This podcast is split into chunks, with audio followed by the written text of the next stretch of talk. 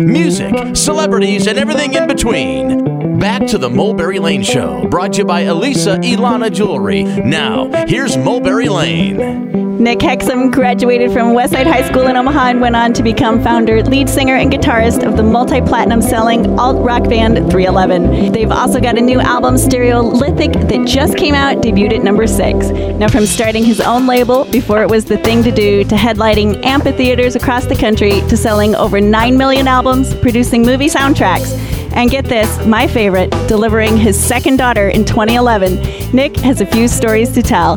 You can catch him and the 311 guys at their headlining Grassroots Music Festival July 12th in Council Bluffs tonight. And right now, you get up close and personal with Nick.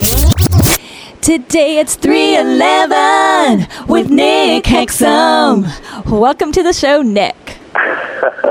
Thank you. That was awesome. oh, thanks for joining us. Okay, so what's it like coming back to a hometown show? It's a special day for sure, and uh, we're excited for this one to be playing the album Grassroots in its entirety on the 20-year anniversary of its release. Okay. Um, so it's pretty cool. Yeah, now you've got quite a lineup of other bands joining you guys too. Yeah, it's a, it's a special day, and hoping that the uh, weather cooperates. Yes. Yeah. We're gonna have a. Bet you don't miss the Nebraska weather. Well, thing about it is, it, it's so green there right now. It's just beautiful. You know, in LA, it looks pretty much the same year round. So getting to see the seasons and come back and how lush everything is is pretty nice. Yeah. So Grassroots, you're doing front to back, the whole album in its order? Yes, and we will play other songs as well. You know, in addition. Play the new stuff off Stereolithic. Yep. Okay. Yep. Stereolithic is the first album to be released not on a major since you started your label back here. So, is it nice to be back to that? Yeah, you know, it's totally different because when I was the sole employee of our record label back in 1990 91, before we got signed in Omaha, what it, it consisted of at that time was, you know, getting tapes and CDs duplicated and then taking them to Homer's and Pickles and Right. selling a box on consignment, coming back a week later to see how many sold. And it was very, um, you know. Methodical. Yes. Yeah. And now it's all Spotify and making deals with these different distribution systems and making sure you have the right placement on iTunes website and stuff. So it's a completely different animal. And maybe a little easier this time around. Well, and also it all falls on our manager's head, where I used to be our manager. Right. Now, we were definitely involved to make sure that we want to have our band represented the way we wanted it, and it was a very nice rollout. Uh-huh. Now, you went back to Scotch Ralston, who co produced the album with you guys. What was that like, working again with him?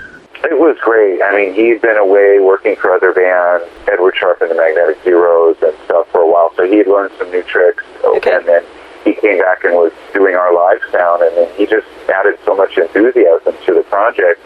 And also, he would do this thing he called hard drive gold mining, where he would go through our hard drives at our studio called The Hive and dig out old forgotten demos. You guys really need to develop this song. Wow. And uh, he really had a lot of enthusiasm, and he's just a very uh, great guy to work with. That had to take a lot of time for him to go through all that.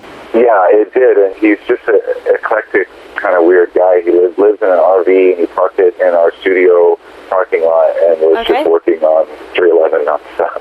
So, music is definitely the focus of his life then. It is, but he's joined the Dad Club uh, about two, or three months ago. So now four band members and our producer were all dads with young kids. So it's pretty Okay. cool. You're listening to frontman Nick Hexum of the alternative rock band 311 here on the Mulberry Lane Show. They've just released a new album, their ninth, called Stereolithic. Check it out. Okay, so now we have to ask you about delivering your second daughter. we had planned to have a home birth, and I, you know, I had caught our first child, Echo, our older daughter, with the supervision of a midwife.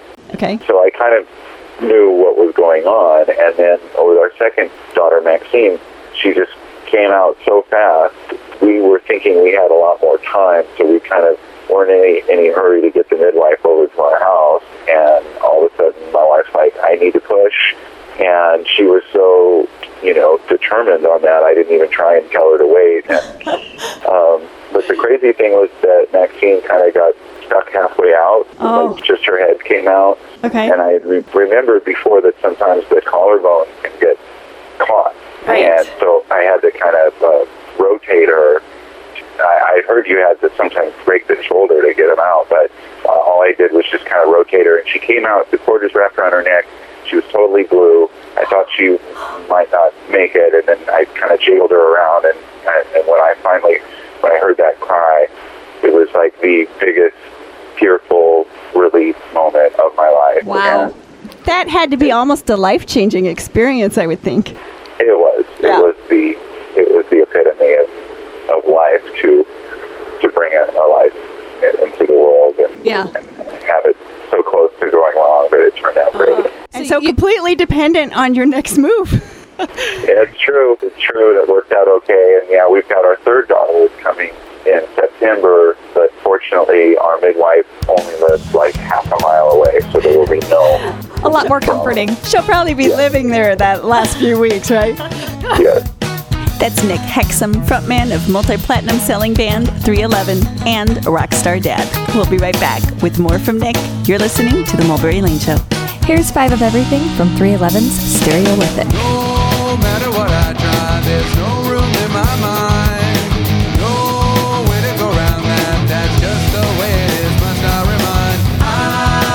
pick up the phone, but you still try to call. There's nothing left to say. You've already got it know. We said it all. The story never ends in search of something. But once we arrive, it all starts again. Reaching for higher ground. The river's rising, it keeps on flowing